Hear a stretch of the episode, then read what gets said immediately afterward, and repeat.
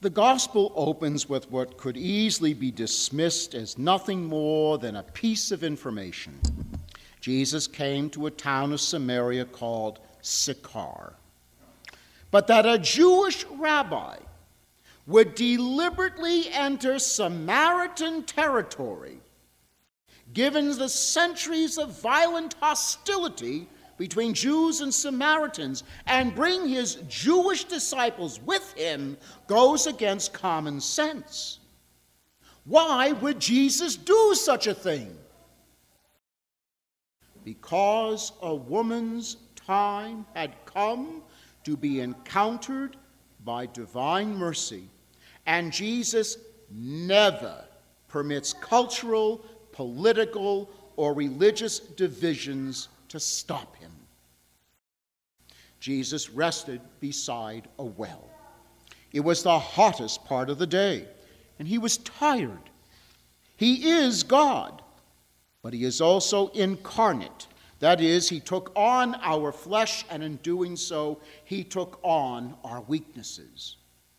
The disciples went off by themselves to buy food, something that probably kept them on edge, considering they were in hostile territory. Then a woman came. Very odd for that time of day.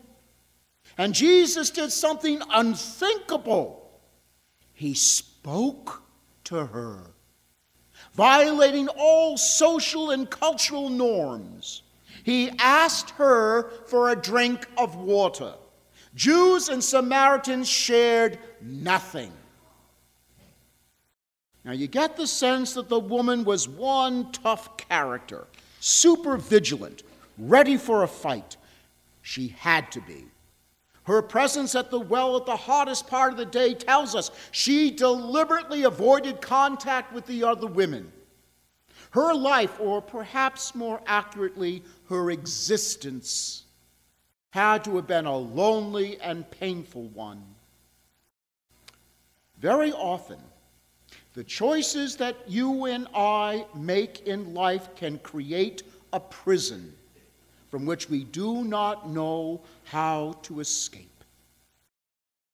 As so often happens with those who are at the lowest level of their society, when one comes who is perceived to be even lower, an outsider, a person from a false religion, it becomes easy to allow the anger at how one has been treated to become the energizing force to maltreat the newcomer.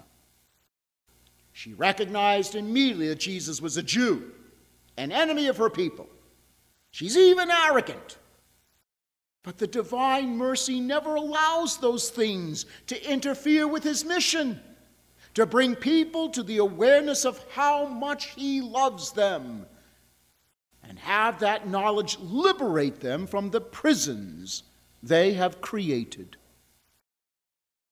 Jesus and the woman have a fascinating exchange. She wants to stay at the level of the practical.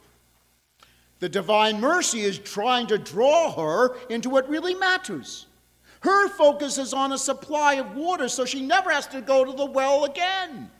The divine mercy speaks of a living water that empowers one to live this life abundantly without fear. She is willing to settle for well water. The divine mercy, however, is not willing to allow her or any of us to settle for anything less than the living waters of salvation. The divine mercy then becomes the divine physician.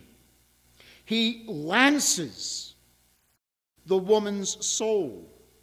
He wants all the infection of a lifetime to come out, for the wound that she has carried for so long to be disinfected so it can heal. And he does this by asking her, "Go. Bring your husband." And boy, does she go full speed into deception mode by saying, "I do not have a husband." We are so much like her, always trying to evade the divine mercy, trying to minimize our sinful choices and the consequences they have on our lives and on the lives of others, fearful of being found out, even though God knows all the truth about us already. And Jesus reveals that he knows. You've had 5 husbands, utterly scandalous in that time. And the man you're currently with is not your husband. Uber scandalous. Like all of us, that woman struggled to find happiness, but her choices kept on bringing layer upon layer upon layer of disappointment and pain. And Jesus brought it out all into the open, without one word of condemnation. And you notice the change in the conversation from that point? There's no hint of hostility from her. Gone was any smug sense of cultural or religious superiority on her part. Instead, there was honest, genuine dialogue. Her curiosity grew, and like us, she was designed for truth, and now she was ready for the truth. Jesus is the Messiah, the Christ, the one she hoped for. And so powerful was her encounter with Jesus, she did something unthinkable. The text tells us she left behind what? Her left behind her water jar, a sign of her shame and self-imposed imprisonment, and witnessed to the very ones of her community she always tried to avoid. And they in turn began to believe in Jesus through her testimony, and I suspect from her incredible courage. Very often, our testimony is effective not simply by our words, but by how we live our lives. The scriptures are quiet about people like this Samaritan woman, whose lives were changed by their encounter with Jesus. In the sacred tradition of the Byzantine churches that are in communion with Rome, and in all the Orthodox churches, however, this woman is venerated as Saint Fotini, which means the enlightened one. In the Russian Orthodox Church, she is called Saint Svetlana. It is believed that after Jesus' resurrection, she left Sychar and traveled to Carthage in North Africa, where she evangelized, preaching the gospel and doing baptisms. During the persecution of the church by the Emperor Nero, she was in prison for her faith, but continued to preach while in her prison cell, and people, says the story, would come to the prison to listen to her preach. She was subjected to torture to silence her. Didn't work, and then finally put to death around the year 66. From the 4th century, the Greek fathers of the church referred to her as an apostle, and even called her a holy martyr equal to the apostles. As we enter more deeply into Great and Holy Lent, consider perhaps making this gospel text a daily reading.